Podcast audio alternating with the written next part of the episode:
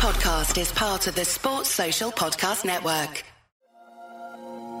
This is Whistleblowers Daily, the show that gives you the football headlines and some concise opinion on each. Every weekday of the football season, I'm Mark Smith. These are your football headlines for Friday, the 18th of November.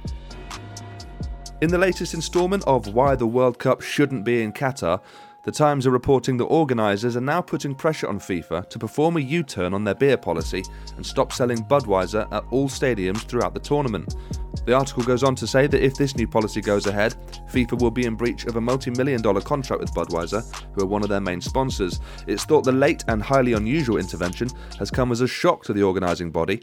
Some fans will be allowed to drink in stadiums, however, as long as they've spent around £20,000 on a hospitality box.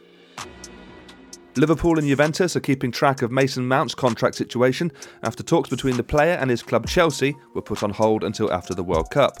According to The Guardian, there have been indications that an agreement is not guaranteed. Mount is one of the lowest earners in the first team squad and wants a new deal to reflect his status as one of Graham Potter's most important players. Chelsea's initial proposals have apparently fallen below expectation. And bad news for Senegal forward Sadio Mane. He's undergone surgery on a knee injury he sustained playing for Bayern Munich and will now miss the entire World Cup. On Tuesday, it was reported by Senegal's Football Federation that Mane would miss their first games at the tournament. That has now been downgraded to him missing the whole thing. Those are your headlines.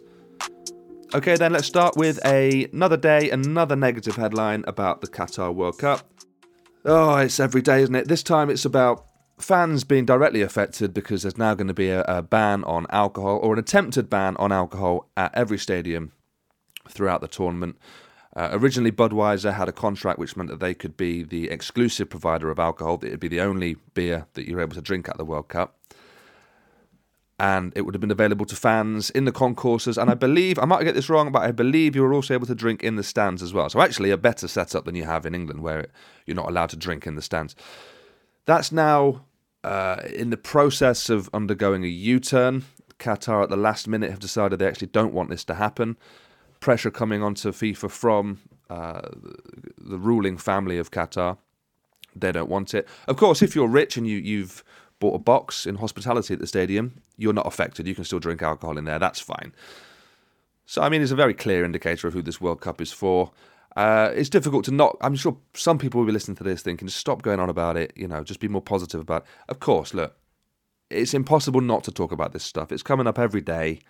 I think once the football starts on Sunday and Monday, I think we'll maybe these sorts of headlines will take more of a back seat. But as long as it's there, as long as it's happening, it, it would be mad for me not to at least uh, report on it. Let's move on to Mason Mount. Then it sounds as though there is a pause in contract negotiations until Mount is back from the World Cup. So Chelsea have got to hold tight. In the meantime, other teams are sniffing around now. He's a top class player. This will always happen. Liverpool looking at the possibility of bringing him in. Juve, another one. Liverpool are looking at quite a few players, I think, for that midfield. And with that in mind, let's talk to Alfie Brown. He's a comedian and Liverpool fan. Trent Alexander Arnold and Jude Bellingham are inseparable at England training, apparently. They just can't keep away from each other, which leads me to deduce that Jude Bellingham is definitely signing for Liverpool and there is no other way around it. I think we've we've surely got the money. If you look at the amount, you know, we turn over and the amount that we spend, we should have quite a bit saved up, uh, frustratingly. Uh, well, it's been frustrating to watch so far.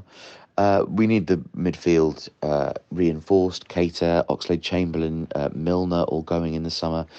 And uh, Henderson, uh, you know, not without injuries, probably taking more of a Milner role as the years continue.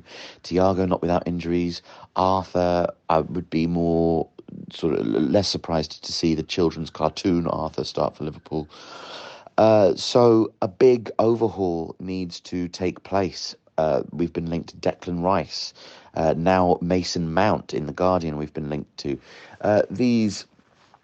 Uh, Enzo Lafia, I've seen Enzo Fernandez. Is that his name? The guy who plays for Benfica. Either way, it's going to be quite tumultuous. Um, but uh, Jude Bellingham and Mason Mount are certainly people. My God, it would be exciting and so much more dynamic and uh, with so much more offensive threat than I think we've carried in the midfield uh, for a long time. Also, look at Harvey Elliott's numbers. He's doing uh, incredible things. A really, really, really exciting player. Who knows what will happen and who knows what will be able to get over the line, but it's exciting. That was comedian and Liverpool fan Alfie Brown talking us through Mason Mount and Jude Bellingham. Finally, then, more bad news for the World Cup. Not much to say about this one. Sadio Mane out of the World Cup. Very disappointing. Probably, because of his age, probably going to be his last World Cup. And to miss it through injury is, uh, well, it's terrible, isn't it? One of the best players in Europe, one of the most entertaining players in the world to watch and he's not going to be there. And, and it's indicative of the World Cup having competitive games domestically played so close to the start of it. Now, I know we always get injuries to key players before World Cups. That happens.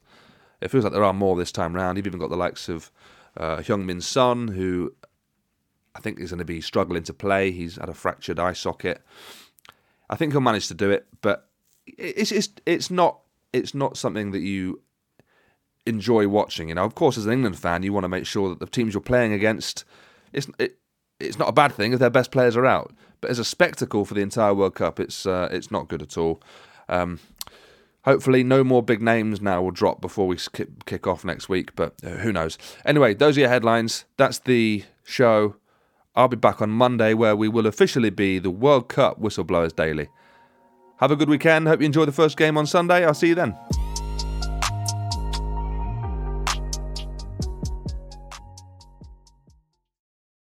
Sports Social Podcast Network.